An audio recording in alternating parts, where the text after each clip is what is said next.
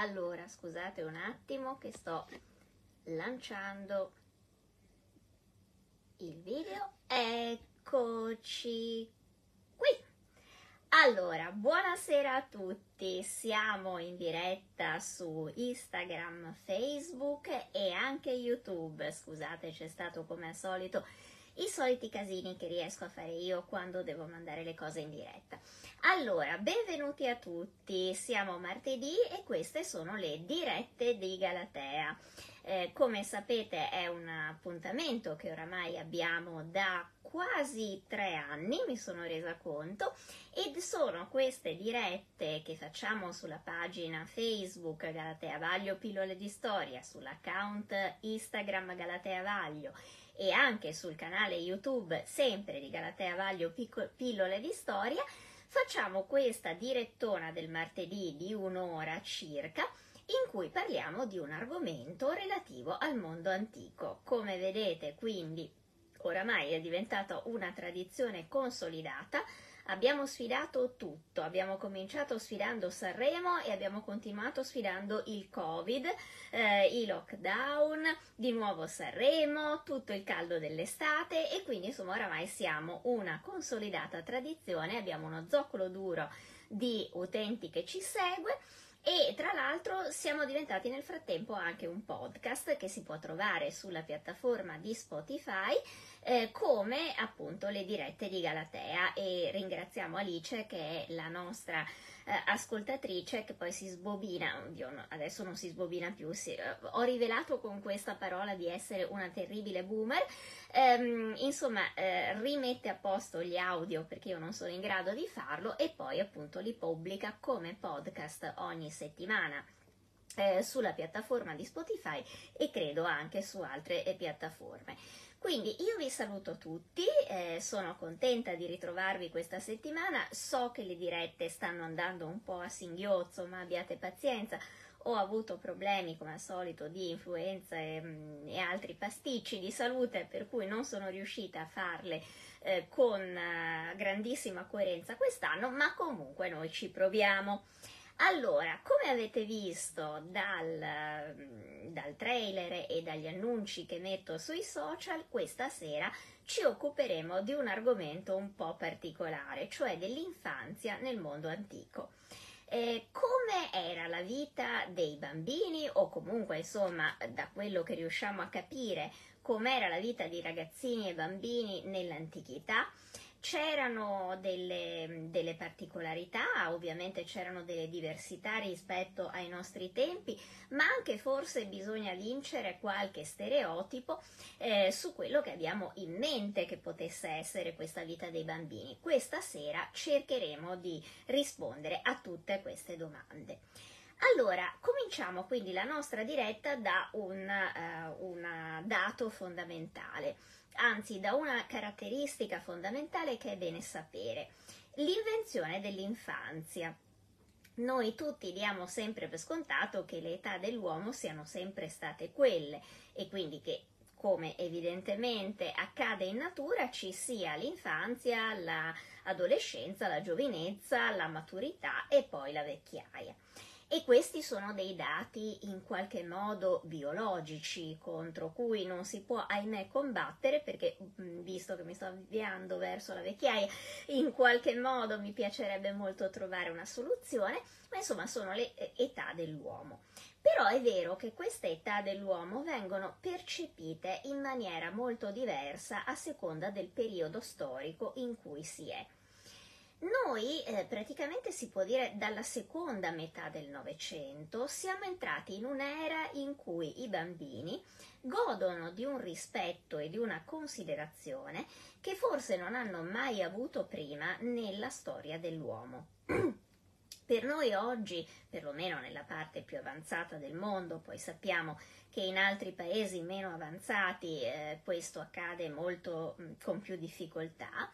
i bambini sono considerati intoccabili, l'infanzia una, eh, un periodo della vita umana che deve essere assolutamente tutelato e, e, i bambini sono anche soggetti di diritto, per cui c'è la Convenzione dei diritti del bambino che eh, fissa dei limiti molto precisi e anche molto severi per quello che può essere il, eh, il trattamenti che si possono fare all'infanzia e anche eh, come bisogna appunto rapportarsi in generale con i bambini. Però tutta questa cosa che a noi sembra oggi abbastanza eh, ovvia e quasi scontata, perlomeno alla maggior parte di noi, poi sappiamo che comunque ci sono anche in Italia dei grossi problemi di maltrattamenti minorili, di violenza contro i minori e purtroppo ci sono anche situazioni di sfruttamento del lavoro minorile anche a pochi chilometri dalle nostre case, anche se noi siamo sempre abituati a pensare che questo avvenga magari nelle nazioni distanti e meno eh, progress- mm, progredite di noi. In ogni caso, diciamo così, oggi eh, tutte queste cose vengono date abbastanza per scontate, ma sono delle cose veramente recentissime. Si può dire che si sono sviluppate seriamente soltanto dopo la fine della seconda guerra mondiale. Perché in realtà prima, quindi per tutti i secoli precedenti, l'infanzia era considerata un'età imperfetta. I bambini erano considerati degli adulti in miniatura, non si aveva molto spesso la percezione che il cervello infantile è molto diverso perché ovviamente è ancora immaturo e quindi non è in grado anche di capire alcune cose che invece gli adulti, oddio non tutti gli adulti, ma insomma la maggior parte degli adulti dovrebbe capire senza troppa difficoltà. E quindi i bambini venivano guardati sì con tenerezza, per carità, però anche con una buona dose di sospetto. Si considerava che fossero come dire, dei piccoli selvaggi da educare e molto spesso le maniere in cui venivano educati erano anche appare- abbastanza brusche e in qualche modo veramente anche violente. Quindi noi dobbiamo capire che persino all'inizio del Novecento e in famiglie rispettabilissime, usare come metodi educa- educativi quelli che oggi sarebbero definiti dei veri e propri maltrattamenti, addirittura delle cose penalmente perseguibili, era assolutamente normale. Io ricordo, eh, anzi tutte le volte me lo rammento, quando leggo per esempio alcuni testi anche dell'inizio del Novecento,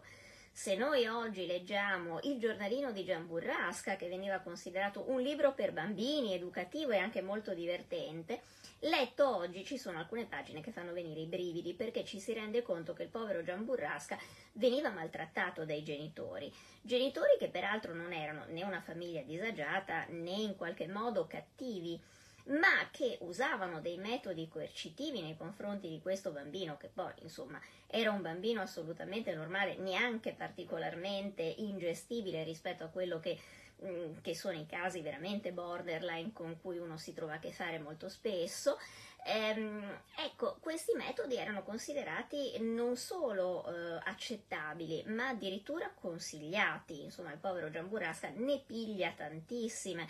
per degli scherzi che francamente sono anche abbastanza stupidini, non hanno nessuna conseguenza grave. Ma basta leggere anche, mm, diciamo, dal punto di vista dell'alta letteratura, la lettera di Kafka al padre, dove vengono raccontati degli episodi che sono veramente dei maltrattamenti, eh, anche abbastanza violenti e che incidono sicuramente sullo sviluppo dei bambini. Quindi noi dobbiamo capire che persino nelle famiglie borghesi ed evolute dell'inizio del Novecento, prima della guerra, ehm, la percezione che si aveva dell'infanzia, dei doveri che i bambini avevano, sembrava quasi che ne avessero soltanto, non avessero dei diritti, era profondamente diversa da quella che abbiamo oggi. Figuriamoci quindi quando torniamo indietro nelle epoche passate e andiamo a parlare dell'antichità. Ora, eh, noi facciamo alle volte fatica a capire esattamente come venissero educati e quale fosse la quotidianità dei bambini nell'antichità, perché abbiamo relativamente poche fonti scritte. Molto spesso le fonti scritte che ci sono arrivate sono i ricordi di qualche intellettuale, di qualche scrittore, poeta dell'antichità che ci racconta la propria infanzia Oppure abbiamo una serie di testimonianze archeologiche o eh, diciamo così incidentali, nel senso che ci arrivano per caso, che sono per esempio le scene delle pitture vascolari oppure anche i ritrovamenti all'interno delle tombe. Quindi noi abbiamo tutta una serie di testimonianze archeologiche che ci permettono per esempio di capire quali fossero i giochi, e, e tutti i corredi che venivano sepolti con i bambini piccoli e da questi oggetti, che però sono ovviamente oggetti muti perché molto spesso hanno, quando siamo fortunati, il nome del bambino inciso, ma non sicuramente mh, mm, molte altre informazioni sulla sua vita, siamo in grado di capire eh, quali potevano essere gli oggetti che venivano eh, usati nella quotidianità dei bambini. Ovviamente anche lo studio delle ossa che vengono rinvenute eh, grazie ai ritrovamenti della scienza eh, ci ha permesso di capire anche meglio quale fosse la dieta, quale fosse lo stato di salute di questi bambini e ragazzini. Eh, dobbiamo tener conto anche di un'altra cosa, che praticamente fino all'inizio del Novecento la mortalità infantile era altissima. Voleva dire che su 10 bambini eh, si era fortunati se uno o due arrivavano all'età adulta. Le famiglie, anche per mancanza di contraccettivi, avevano spesso molti figli, ma mh, mm, pochi di questi in realtà riuscivano a sopravvivere e a diventare appunto degli individui adulti. Tutti gli altri morivano. La mortalità era particolarmente eh, grave nel mondo antico dagli 0 ai 3 anni, che sono per forza di cose il periodo in cui un bimbo è più debole anche proprio dal punto di vista dell'adattamento eh, all'ambiente attorno.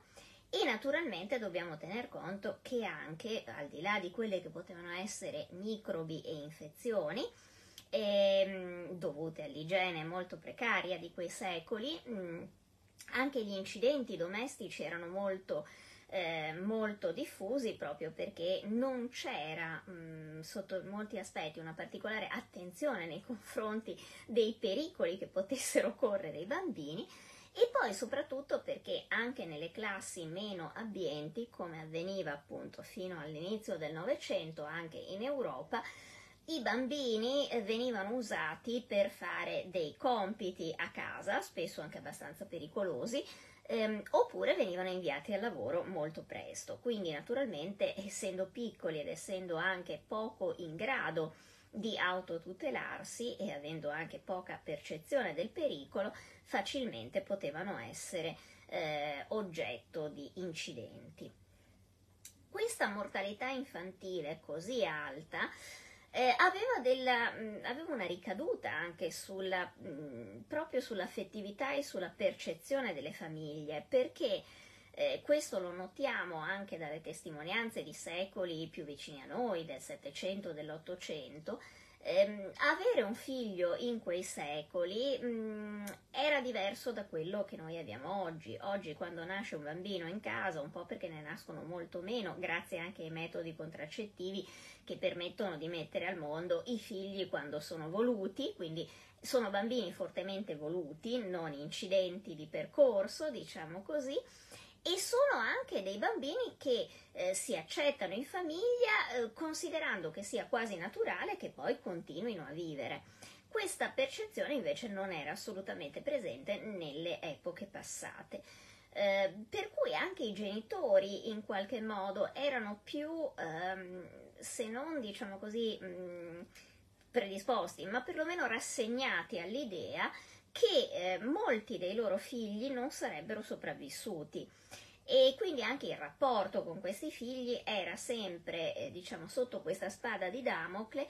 che forse impediva anche a taluni genitori di affezionarsi molto ai figli finché erano piccoli. Mm, addirittura c'è una lettera, se non sbaglio, di Montaigne che dice che eh, ad un certo punto ricorda il numero dei figli che ha avuto e non si ricorda se ha perso due o tre bambini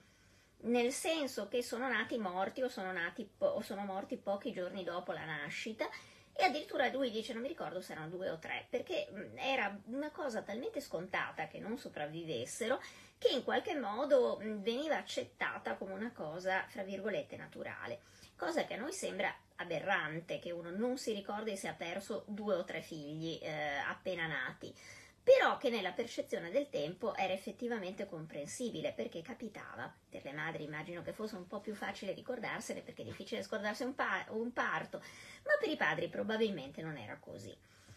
Eh, diversi appunto erano anche i metodi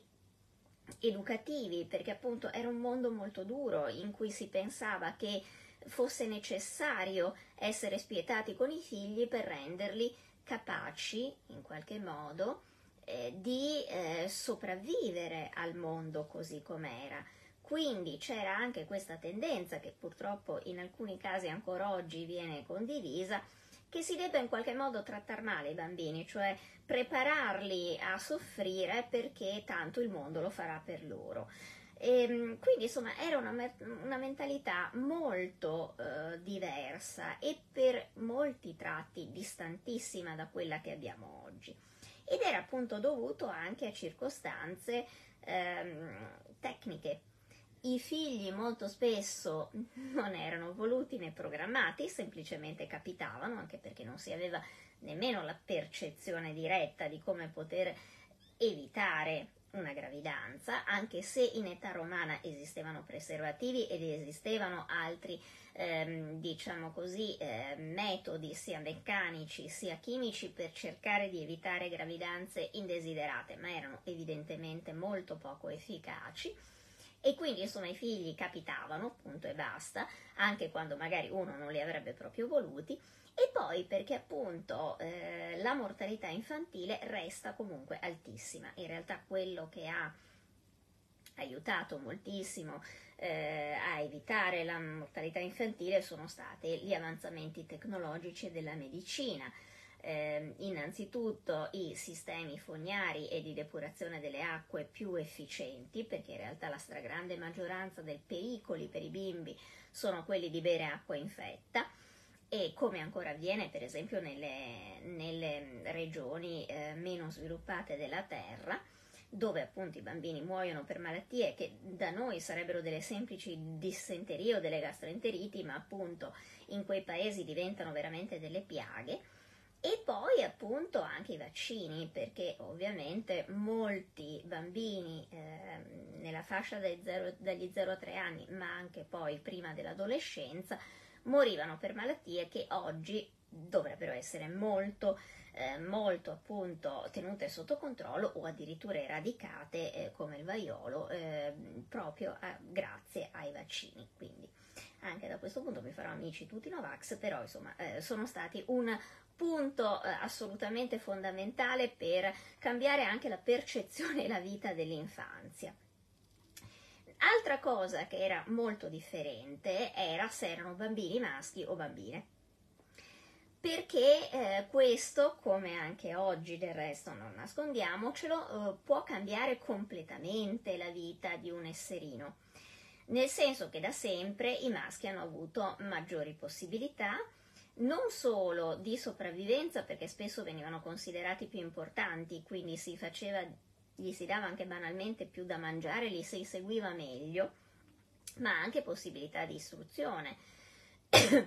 per lunghi periodi nella storia dell'uomo le bambine non imparavano nemmeno a leggere o scrivere, oppure venivano fatte imparare a leggere e a scrivere solo se facevano parte delle classi elevate e comunque sicuramente era un'istruzione nella migliore dei casi molto di base.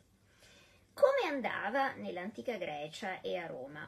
Le due civiltà non sono esattamente identiche, nel senso che l'antica Grecia era una città, era una mm, terra formata, perlomeno in età classica, da cittadine diverse, le quali avevano ognuna la propria legislazione e quindi anche i loro metodi educativi e anche la loro percezione diversa di quella che fosse l'importanza dell'infanzia. Nascere ad Atene o a Sparta indubbiamente voleva dire nascere in due mondi completamente diversi. Paradossalmente a Sparta c'era un'attenzione verso l'infanzia, o perlomeno verso l'infanzia della classe dirigente, quella degli Spartiati, che era addirittura ehm, fondamentale perché i bambini a sette anni, i maschi, abbandonavano le famiglie e venivano educati dallo Stato in questa sorta di civiltà caserma che era la civiltà spartana. Quindi eh, nascere a Sparta, essere bambino a Sparta era un'esperienza profondamente diversa da quella che si provava in tutte le altre città della Grecia. Essere ad Atene, un altro tipo di città, poteva essere molto differente a seconda appunto della classe sociale di eh, provenienza. Eh, ovviamente la grande differenza poi era uguale a quella delle vite degli adulti, cioè la grande differenza nel mondo antico era essenzialmente essere liberi o schiavi. E se già la vita, in qualche modo, di un bambino libero o di una bambina libera era una vita abbastanza difficile, possiamo immaginare quanto più problematica potesse essere la vita di un piccolo schiavo o di una piccola schiava. Come abbiamo detto per la Grecia abbiamo sotto certi aspetti meno fonti, meno fonti, eh, soprattutto testimonianze letterarie, anche perché, ripeto, i bambini entrano nella storia della letteratura in generale, quindi anche nella storia della storiografia, della poesia, eccetera, molto raramente. Non sono considerati eh, temi appassionanti, quindi ci possono entrare, abbiamo alcune poesie, alcune opere che magari parlano di protagonisti bambini, ma sono veramente delle citazioni molto incidentali. In Grecia abbiamo invece una grande, eh, diciamo così, eh, mole di notizie sugli adolescenti maschi. Non tanto, anche se mm, spesso sono adolescenti molto giovani, quelli che oggi noi considereremo bambini, bambini di 10-11 anni, che erano anche oggetti sessuali, perché non possiamo dimenticare questo, che una parte della educazione greca prevedeva proprio che il giovane maschio, che il giovane adolescente, venisse instradato alla vita, ma anche appunto dal punto di vista sessuale, da un amante che era un maschio adulto. E quindi questa faceva parte della paideia, cioè dell'educazione, soprattutto nelle classi alte Oggi noi ovviamente una cosa del genere non la considereremmo, la considereremo un vero e proprio reato perché naturalmente si trattava di un rapporto totalmente sbilanciato. Su questa cosa noi abbiamo centinaia di migliaia di testimonianze, sia in poesia che in prosa, e dobbiamo tenere presente anche questo quando parliamo del, uh, dell'infanzia in generale, come di qualsiasi argomento di storiografia, che ehm, dobbiamo renderci conto che le mentalità erano profondamente diverse, per cui eh, bisogna capire che il mondo antico aveva delle sensibilità ehm, completamente differenti da quelle del mondo moderno, per cui molte delle cose che venivano considerate assolutamente normali eh, oggi appunto sarebbero dei veri e propri reati anche molto pesanti. Dicevamo che nel mondo romano noi abbiamo ovviamente una messa di testimonianze più vaste per quello che riguarda l'infanzia, anche perché abbiamo appunto molte più testimonianze archeologiche di tombe di bambini ehm, che ci possono permettere di capire anche come erano percepiti questi eh, bimbi. Eh, l'affetto che i genitori provavano per loro, eccetera ma anche va detto che nel mondo romano rispetto al mondo greco e forse rispetto anche al nostro mondo, c'è anche detto che i rapporti familiari, specialmente nelle classi alte, che poi sono sempre quelle su cui abbiamo la maggioranza delle testimonianze, erano leggermente diversi da come le immaginiamo noi, da come le proviamo noi. Forse perché almeno all'interno delle classi alte l'idea dell'erede di sangue cioè del fatto che eh, il figlio maschio fosse necessario per mandare avanti la casata, era un pochino più debole di quello che accadrà dal Medioevo in avanti. Eh, questo perché in realtà nel mondo romano esisteva le, l'istituzione dell'adozione che era diffusa in tutte le classi sociali e che permetteva appunto di adottare una persona che era all'inizio estranea alla famiglia e che invece veniva adottata come vero e proprio figlio e assumeva tutti i diritti legali di un figlio eh, di sangue, quindi di un figlio biologico. E questa cosa, peraltro, l'adozione va detto che incideva pochissimo eh, sull'adozione di bambini, nel senso che le adozioni nel mondo antico erano quasi sempre di maschi e già diciamo adulti o perlomeno adolescenti di una certa età. Questo perché in realtà l'adozione oggi, come percepita oggi e come era percepita nel mondo antico, era una pratica completamente diversa. Noi oggi quando una coppia decide di adottare un bambino è perché ha bisogno di riversare su questo esserino eh, la tenerezza e vuole diventare vogliono diventare genitori di questo piccolo, quindi appunto crescerlo e eh, accoglierlo nella propria famiglia. In realtà tutto questo nel mondo antico esisteva molto meno perché l'adozione era più che altro una pratica finalizzata a trovare un erede per il proprio patrimonio o per, propria, eh, o per il proprio nome. Quindi molto spesso, appunto, innanzitutto quasi tutti gli adottati erano soltanto maschi, non si adottavano le femmine, le femmine al massimo si facevano sposare a un qualche figlio maschio. E poi, eh, soprattutto, appunto, il punto fondamentale era che mh, si sceglieva qualcuno che era già formato, quindi un adulto, perché lo si riteneva degno di eh, diventare l'erede del proprio patrimonio e del proprio nome. Eh, mentre molto spesso le matrone o le signore, eh, anche delle classi medie, che magari non avevano figli, non avevano un gran bisogno di sfogare quello che noi diremmo oggi, il senso materno, su un piccolo che adottavano come figlio, perché le case, le domus romane, erano piene di piccoli schiavi quindi in realtà una matrona che magari non avesse avuto figli suoi, oppure che li avesse avuti ma che avesse ancora diciamo, voglia di avere attorno bambini piccoli da curare, sbaciucchiare e coccolare, non aveva in realtà nessun bisogno di adottarli perché ce li aveva già in casa ed essendo servi li appartenevano, cioè erano una sua proprietà tecnicamente. Noi sappiamo che molto spesso ragazzini schiavi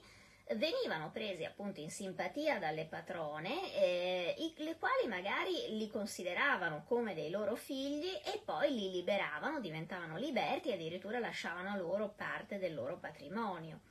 Uno dei più antichi casi sarebbe quello del re Servio Tullio, il quale, scusatemi, io continuo a non riuscire a liberarmi della tosse, allora, il quale appunto secondo le leggende sarebbe nato da una serva della casa dei Tarquini e Tanaquil, la moglie di Tarquinio Prisco, avendo, essendosi affezionata a questo bambino che eh, aveva avuto secondo eh, le leggende alcuni segni particolari da parte degli dei, avrebbe deciso di adottarlo, tant'è vero di eh, prenderlo in simpatia, di eh, liberarlo e addirittura di trasformarlo nel proprio genero. Quindi, come si vede, anche i rapporti all'interno della famiglia romana erano molto differenti di quelli della nostra famiglia. Quando si parla di famiglia tradizionale ci si rende conto che, per esempio, nell'antica Roma questa non esisteva. La famiglia era un insieme di padroni e di servi. Scusatemi di nuovo, ma la tosse è tremenda. E proprio per questo le matrone molto spesso sceglievano, niente da fare, non riesco ad andare avanti con questa frase, sceglievano questi piccoli appunto servi, eh, si affezionavano a loro e poi anche se non li adottavano formalmente comunque lasciavano loro magari per testamento delle somme di denaro li trasformavano in liberti, che comunque facevano parte tecnicamente e giuridicamente della famiglia del loro patrono. Scusatemi, questa sera andrà così. Il motivo per cui ho saltato alcune dirette è che purtroppo non sono in grado di finire perché mi strozzo prima di riuscire a dire delle frasi. Allora, Fatti tutti questi distinguo, cosa sappiamo dei bambini Scusatemi, non so come andare avanti, non so come venirne fuori.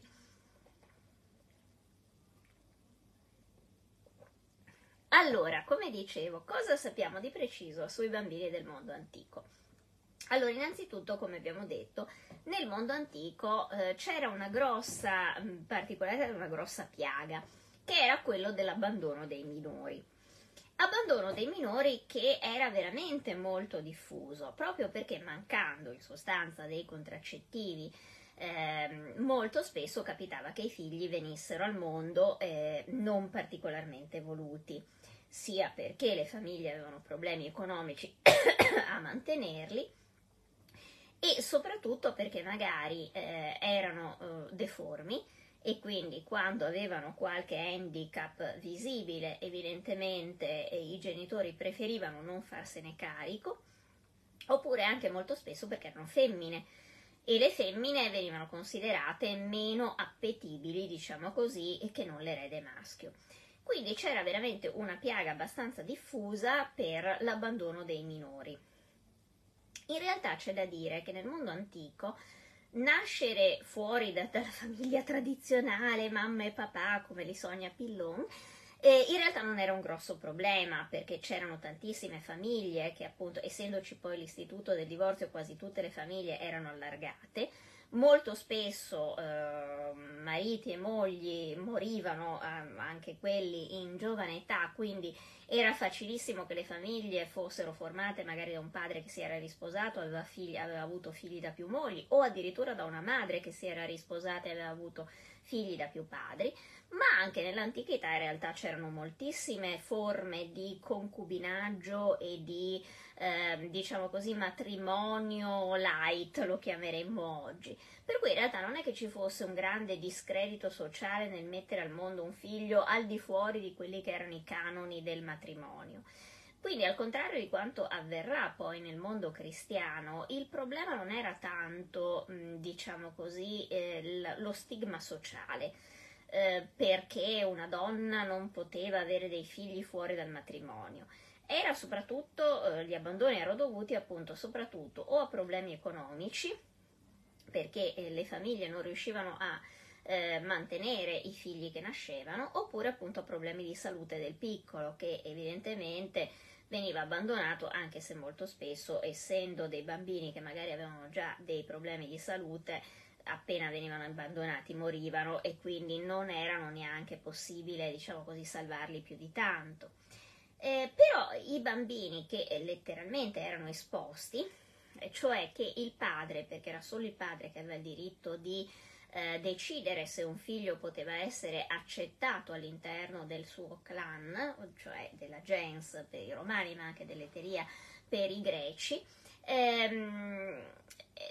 poteva decidere appunto di non riconoscere questo neonato come facente parte della famiglia e quindi questo bambino era destinato a venire esposto. Venivano abbandonati in genere eh, per strada,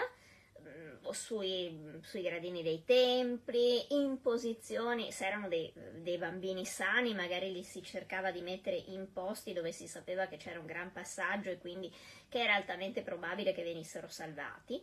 Eh, e questi bambini abbandonati eh, perdevano ogni diritto, nel senso che eh, se anche qualcuno si prendeva la briga di raccoglierli e quindi di salvarli, eh, aveva il diritto di farne ciò che voleva. Molto spesso questi bambini finivano nel mercato degli schiavi. Eh, perché appunto eh, c'era tutto un fiorente mercato di bambini eh, ovviamente il mercante di schiavi cercava quelli più sani o più carini, perché l'investimento comunque per tirare sul bambino era notevole, nel senso che bisognava mettere in conto che se lo si voleva poi avviare a fare un qualsiasi lavoro, anche il coppiere, anche qualsiasi cosa abbastanza leggera, evidentemente bisognava aspettare un po' di anni e mantenerlo e mm, senza essere peraltro sicuri che questo sarebbe campato abbastanza per poi essere venduto. Eh, mentre appunto capitava, e la commedia greca e latina è piena di questi casi, che magari questi bambini abbandonati venissero appunto adottati da qualche matrona o da qualche famiglia che non poteva avere dei figli e che quindi li prendeva. Ma insomma, nella maggioranza dei casi questi bambini erano destinati a, essere, a diventare dei piccoli schiavi. E qui poteva succedere loro di tutto, perché appunto potevano essere fortunati e eh, finire venduti in una qualche famiglia che appunto li trattava, magari dava un posto come coppiere, come servetta in cucina, eccetera. Ma non nascondiamoci che eh, una grande parte di questi bimbi poi finiva in case di tolleranza in bordelli, perché purtroppo la prostituzione infantile era considerata la normalità. Noi conosciamo moltissimi personaggi del mondo antico che avevano eh, amanti bambini, anche personaggi assolutamente insospettabili. Oggi ci vengono i brividi a leggere queste cose, ma per allora erano delle cose assolutamente normali, ehm, anche grandissimi della letteratura. Lisia, per esempio, il grande autore e grandissimo retore dell'Atene classica, ebbe una relazione con una ragazzina che aveva credo 12-13 anni, di cui era altamente incapricciato, tant'è vero che le volle regalare addirittura eh, l'iniziazione ai misteri leusini, ma era una bambina, diciamocelo. Cesare stesso ebbe un cosiddetto delicatus, che era uno schiavetto eh, al suo servizio, e possiamo immaginare che tipo di servizi anche chiedesse. Ehm,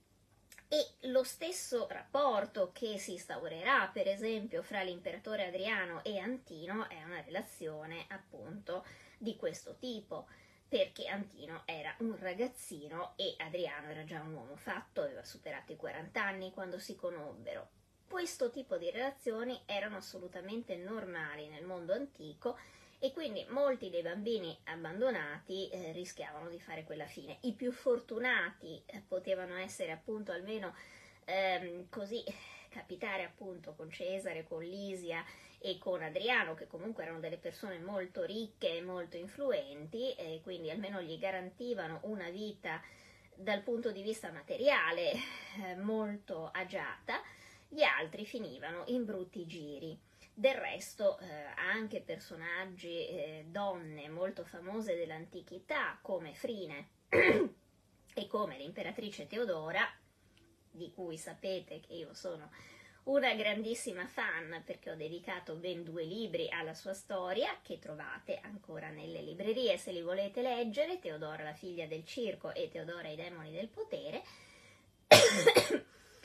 Erano due ragazzine venute su dal niente, non erano schiave d'origine, erano libere, eh, però appunto Frine, che um, Frine in greco vuol dire ranocchietta, era una bambina che arrivò eh, profuga ad Atene senza soldi e senza nulla, aveva forse 11-12 anni e fu appunto avviata alla prostituzione e poi divenne la più famosa etera, oggi noi diremmo escort ad alto bordo di quell'età eh, ospitava in casa sua Alessandro Magno, Filippo di Macedonia, Demostene, Eschine, ehm, aveva per amante Plassitere, ma insomma fu sicuramente un caso eccezionale perché molte altre bambine della sua, eh, diciamo così, della sua generazione finirono certamente molto peggio.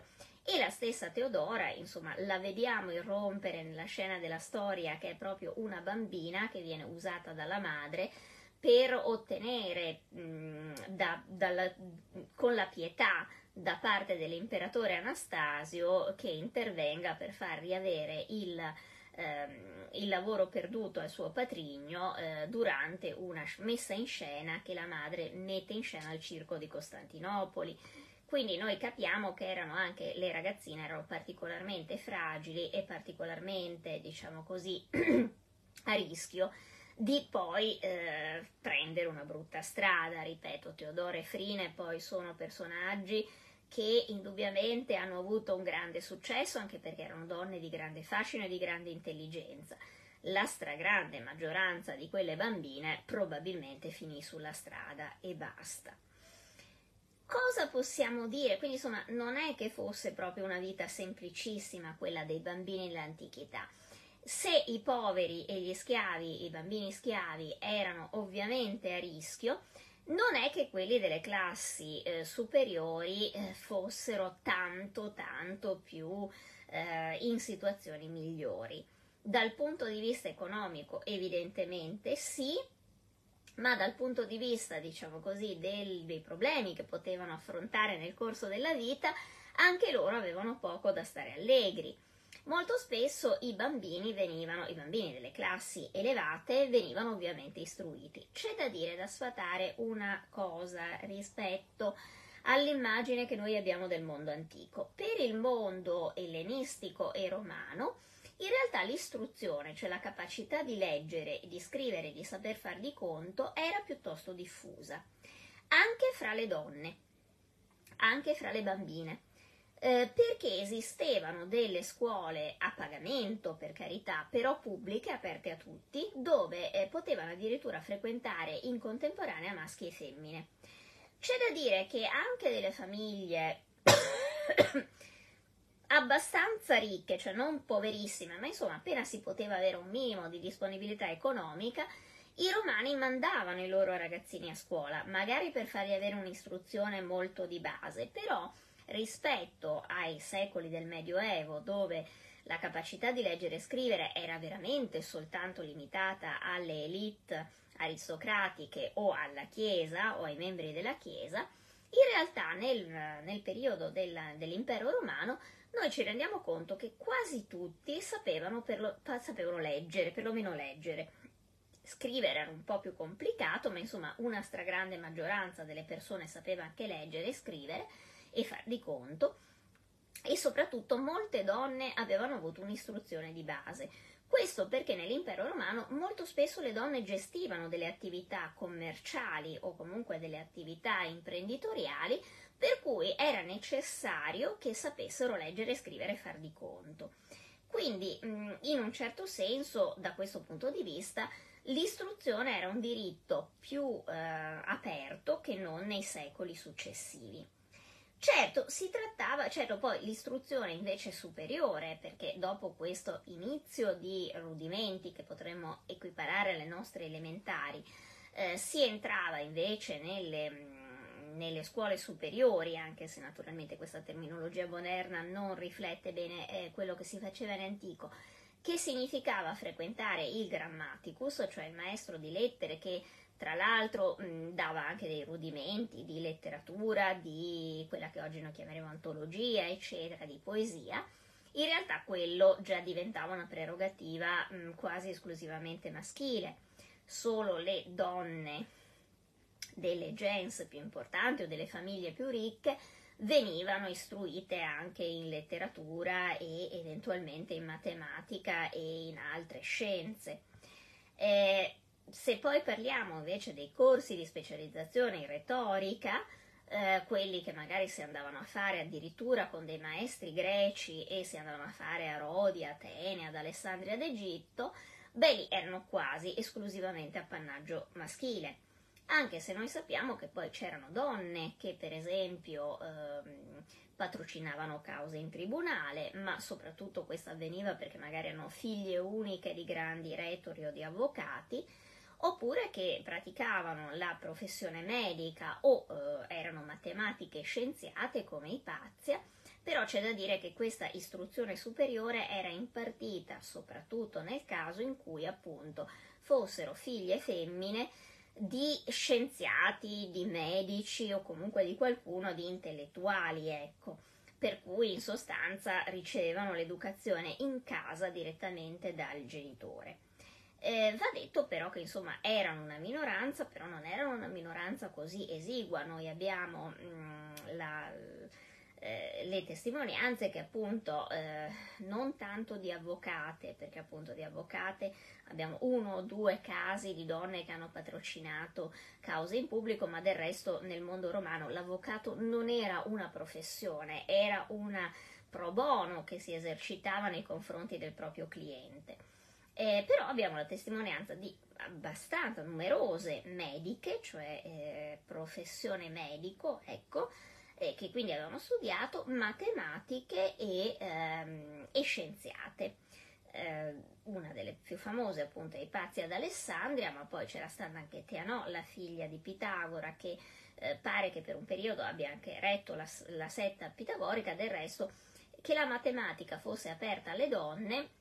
era una cosa abbastanza eh, comprensibile proprio perché la matematica era legata alla filosofia pitagorica e Pitagora, così come dopo Platone, riconosceva alle donne il diritto all'istruzione. Quindi in sostanza le donne, le bambine nel mondo antico potevano avere anche una possibilità di avere un'istruzione superiore anche di ottimo livello, persino in campo scientifico. Naturalmente erano pochissime,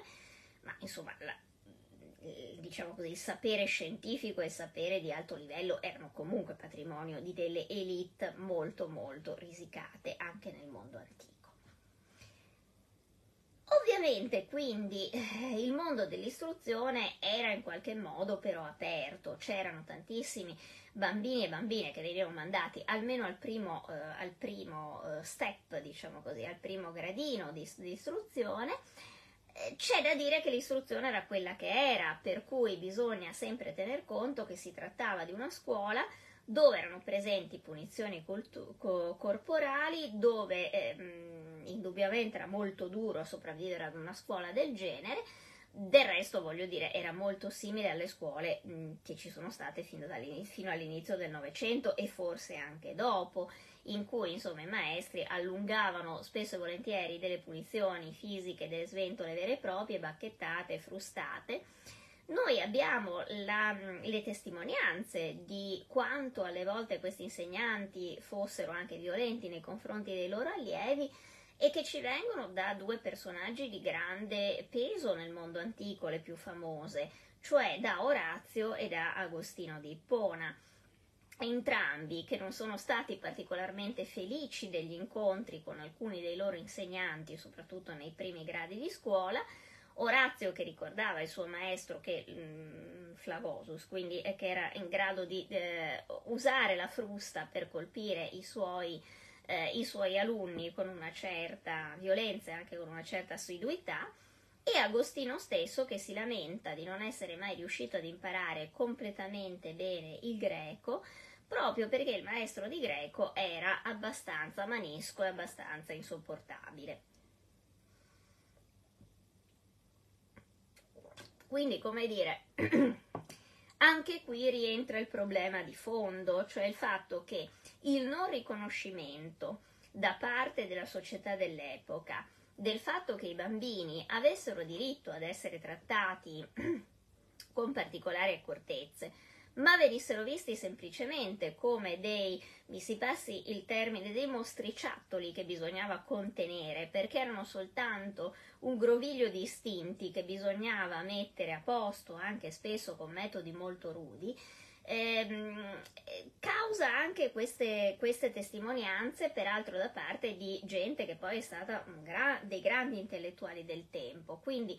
vuol dire anche che era molto diffusa, perché insomma se Agostino e Orazio avevano problemi a non buscarle dai loro insegnanti, e bisogna ammettere che indubbiamente il talento ce l'avevano, figuriamoci come dovevano essere presi gli altri ragazzini, insomma non doveva essere facilissimo sopravvivere con questi maestri. Però immagino che anche qualcuno dei più vecchi, anche del Novecento, si ricordi il fatto che insomma maestri e maestre particolarmente ma- maneschi non fossero poi un'eccezione almeno fino agli anni 50 e 60. Io per carità ho sempre avuto la fortuna di non incontrare maestri maneschi, però io ho alcuni coetanei che si ricordano ancora di aver avuto maestre o maestri che durante le elementari qualche ceffone gliel'hanno, eh, gliel'hanno ammollato, quindi insomma non era poi una cosa così eh, neanche disdicevole, oggi ovviamente per fortuna non siamo più a quei livelli. Cosa possiamo sapere del resto dei bambini? Cioè, ehm, oltre all'istruzione, come erano eh, percepiti all'interno della famiglia? Allora anche qui bisogna vincere uno stereotipo, cioè quello che vi ho detto ci dà molto il quadro di una società rigida, dura e non particolarmente comprensiva o affettuosa nei confronti dei piccoli.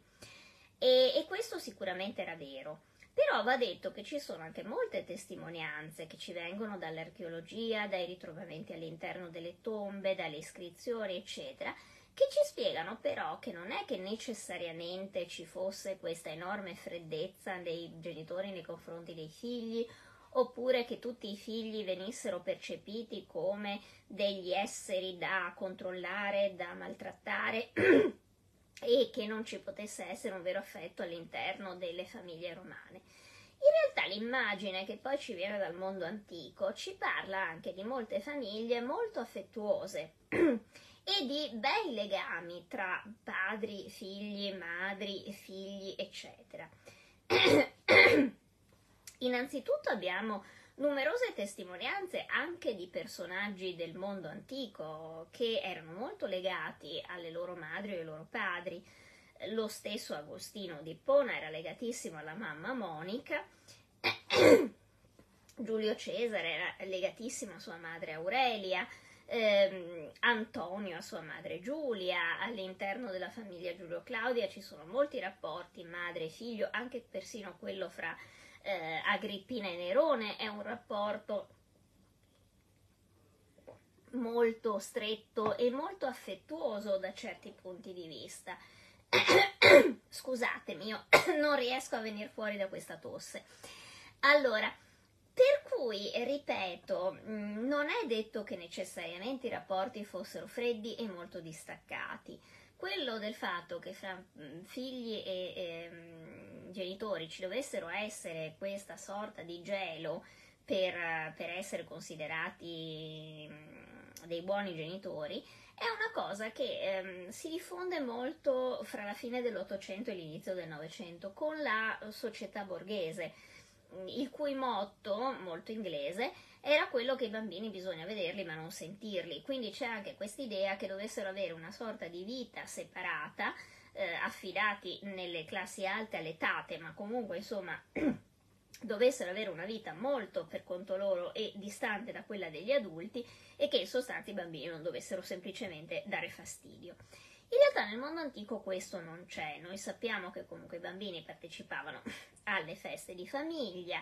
eh, da quello che vediamo dai ritrovamenti all'interno delle tombe, soprattutto dei bambini appunto morti in tenera età, possiamo notare che i genitori erano molto affezionati a questi piccoli perché mettono nelle tombe anche una serie di eh, oggetti molto preziosi, anche se non sono delle famiglie particolarmente ricche, ma per esempio li seppelliscono con i loro bracciarettini. Eh, sono stati ritrovati tantissimi giocattoli eh, messi nelle tombe e che testimoniano comunque che questi bambini avevano tutta una serie di giochi molto preziosi. bambole a cui si potevano cambiare i vestiti, ehm, giochi, piccoli carri, eh, sonaglietti molto complicati, quindi insomma tutta una certa attenzione nei confronti del mondo dell'infanzia ci doveva essere. Abbiamo anche una serie di, ehm, icon- di, diciamo così, di testimonianze iconografiche eh, anche all'interno degli archi di trionfo, per esempio, noi vediamo spesso madri o padri che si portano attaccati letteralmente alla toga dei bambini piccoli, quindi o li portano in braccio.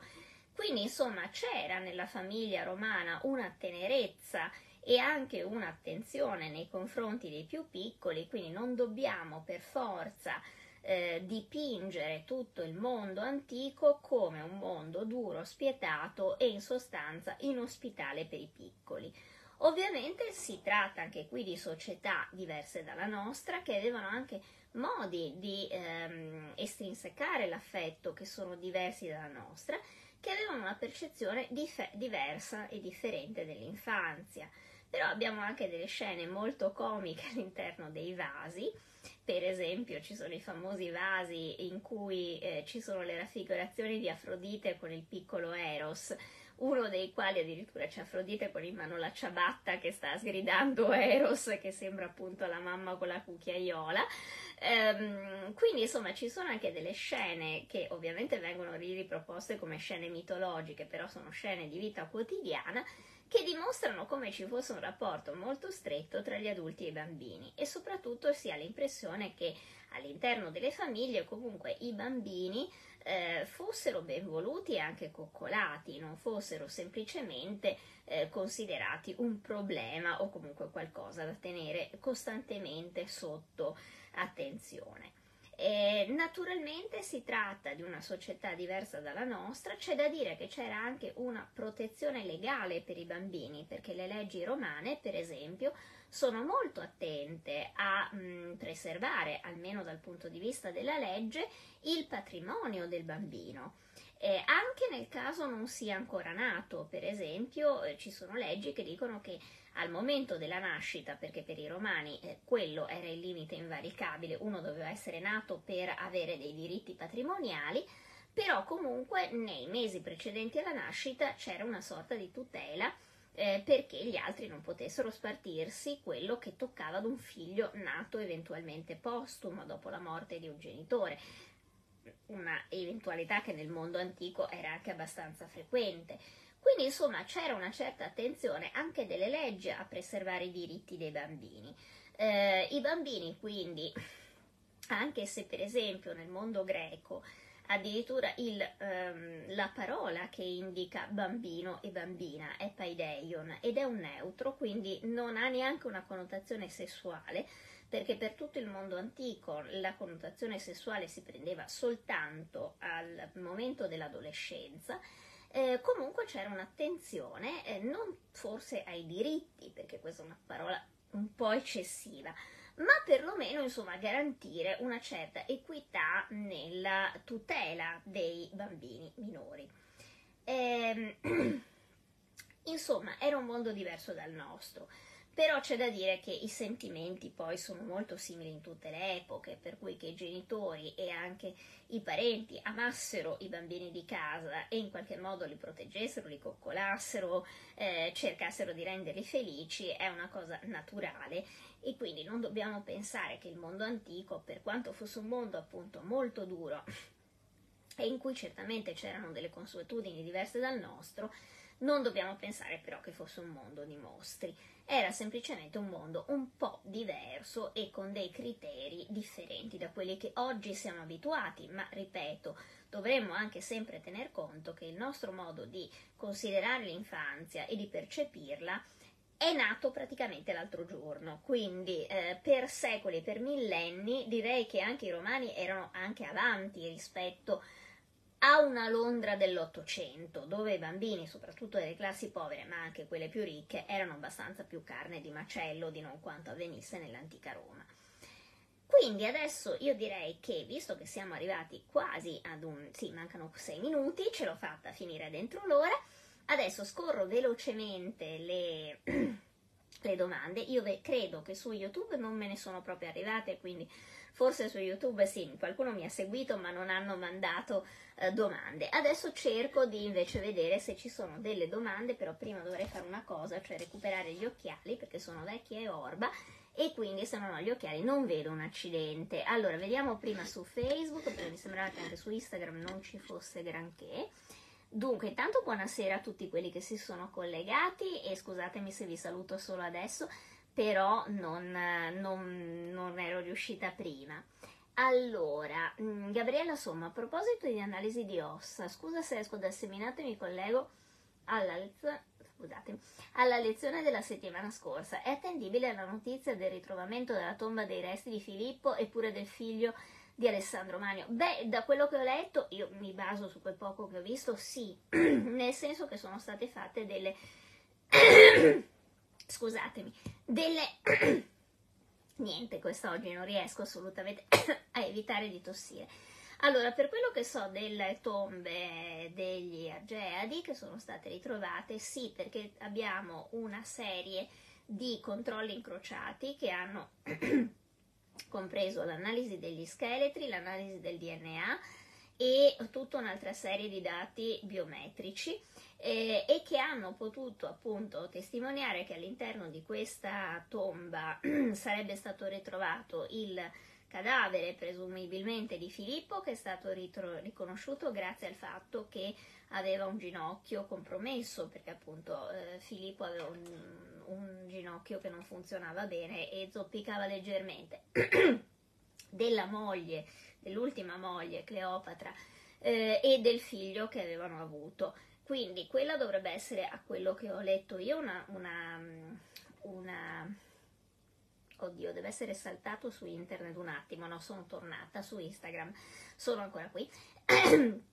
Quindi diciamo che è probabile che l'identificazione sia buona da quello che ho letto e, ehm, e, poi appunto grazie all'indagine del DNA sono riusciti a capire che uno era il padre, l'altro era la madre e l'altro era il figlio, quindi tutto quadrerebbe anche con le fonti antiche, oltre che appunto con i dati archeologici perché effettivamente combacia sia l'età sia il tipo di tomba. Quindi da quello che ho detto sì, è molto probabile che siano proprio i corpi di Filippo, peraltro sarà molto interessante vedere cosa viene fuori poi da questi, da questi, nuovi scavi, da questi nuovi dati, perché insomma avere il corpo di Filippo il Macedone indubbiamente è una, è una notizia archeologica notevole, ecco, cioè una di, di quei ritrovamenti che cambiano l'archeologia, è una cosa importantissima, sarebbe un po' come ritrovare, che ne so, il corpo di Giulio Cesare per dire, ecco, perché insomma Filippo è anche uno dei grandi personaggi della storia. Allora, Luca Mazzeo, varie fonti cronachistiche del 7-800 mostrano quanto gravi fossero i pericoli per i bambini nell'ambiente eh, pastorale, per esempio le cronache riguardanti la bestia di, la bestia di Gévaudan, penso di averlo pronunciato bene, eh, sì, beh, non è che le grandi città tipo Londra nel, della fine del Settecento e l'inizio dell'Ottocento fossero molto più sicure, cioè era un mondo decisamente poco sicuro per i bambini e, e immagino che la Roma antica, che era una grande metropoli, sicuramente non fosse molto sicura, soprattutto per i bambini abbandonati. Però, ahimè, temo che quella sia una costante di tutte le civiltà Luca Mazzeo Giacomo Stuart fece educare la figlia Elisabetta, futura regina di Boemia, ma non le fece insegnare latino perché rendeva le donne troppo astute. Beh, ma per tutto il Medioevo l'istruzione femminile è stata mutila di molte cose proprio perché si pensava che fosse disdicevole che una donna diventasse troppo intelligente. Del resto ce lo dicono ancora adesso, mm, mi pare che fosse di qualche anno fa un articolo allucinante di Langone sul foglio che diceva togliete alle donne i libri così torneranno a fare figli. Voglio dire, la stupidità da questo punto di vista è, è trasversale, è continua ancora oggi. Cioè questa idea che le donne possano studiare e persino arrivare a pensare da soli è la cosa più rivoluzionaria e più terrorizzante, credo, per i conservatori.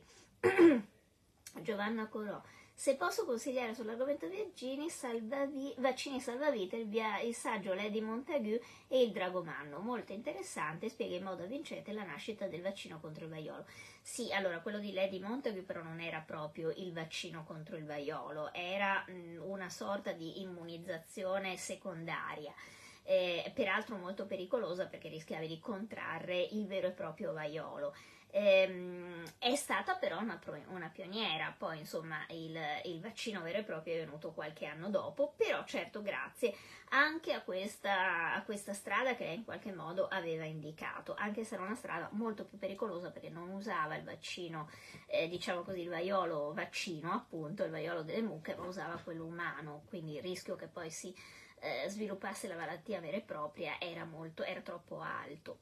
Però lei aveva perso diversi figli con il baiolo, quindi si capiva anche che era disposta a tutto pur di salvare gli altri. allora,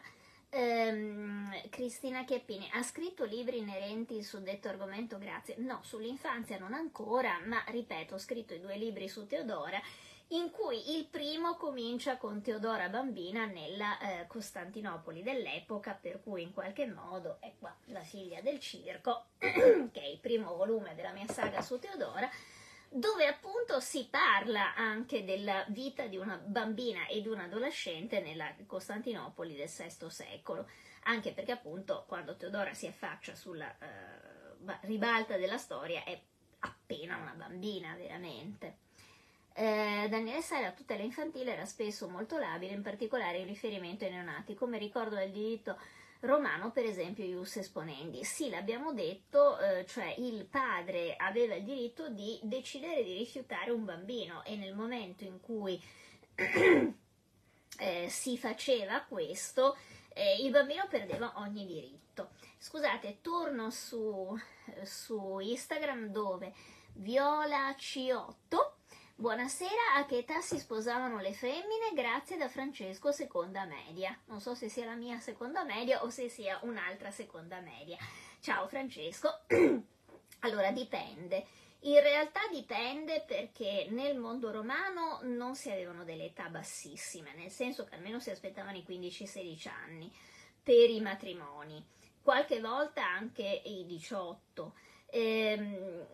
anche perché c'è da dire che ehm, in genere si aspettava che eh, giustamente la ragazza avesse eh, avuto il ciclo, ma nel mondo antico, visto che l'alimentazione la, non era proprio bilanciatissima, poteva succedere che le ragazze si sviluppassero in età successive a quelle che, succe- che avviene oggi, quindi anche verso i 15-16 anni. Ehm, dopodiché dipendeva molto da famiglia a famiglia perché eh, diciamo così che ehm, per esempio era molto facile che ci fossero anche dei matrimoni in cui venivano promesse delle ragazzine magari di 11-12 anni ma le nozze avvenivano qualche anno dopo, quindi quando ne avevano 14 o 15. La madre di Galla Placidia fu fatta sposare per esempio che aveva 13 anni, quindi insomma anche lì dipendeva molto soprattutto nelle famiglie regnanti dai momenti storici, perché se c'era la necessità di fare subito il matrimonio, si rischiava appunto di far sposare anche delle bambine molto giovani.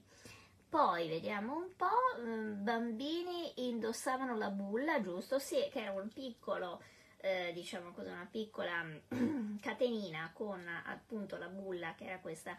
eh, taschina di cuoio dove venivano messe dentro delle sostanze, degli amuleti che dovevano proteggere il bimbo e che veniva poi smessa quando il ragazzino indossava la toga per la prima volta, quindi deponeva la, bol- la bulla dell'infanzia e entrava nel mondo degli adulti. Mi pare che ho finito tutte le domande e quindi io vi saluto.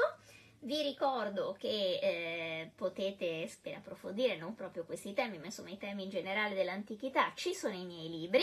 Eh, quindi Cesare, l'uomo che ha reso grande Roma, I lupi di Roma che parla di Marcantonio Ottaviano, i due libri su Teodora, Teodora la figlia del circo e Teodora i demoni del potere che invece raccontano la Costantinopoli del VI secolo e, ehm, e, il prossimo che sta per arrivare, ma arriverà a marzo, quindi preparatevi perché a marzo ci sarà una bella nuova sorpresa in libreria. Io vi ringrazio per avermi ascoltato, vi saluto tutti quanti, ci sentiamo, potete recuperare il, il filmato se non lo avete visto sulla pagina Facebook, sulla pagina Instagram e anche su YouTube. Se conoscete qualcuno che ama la storia antica, inviategli il link così lo facciamo entrare nella nostra grande famiglia e noi ci vediamo prossimamente alle dirette di Galatea. Ciao a tutti!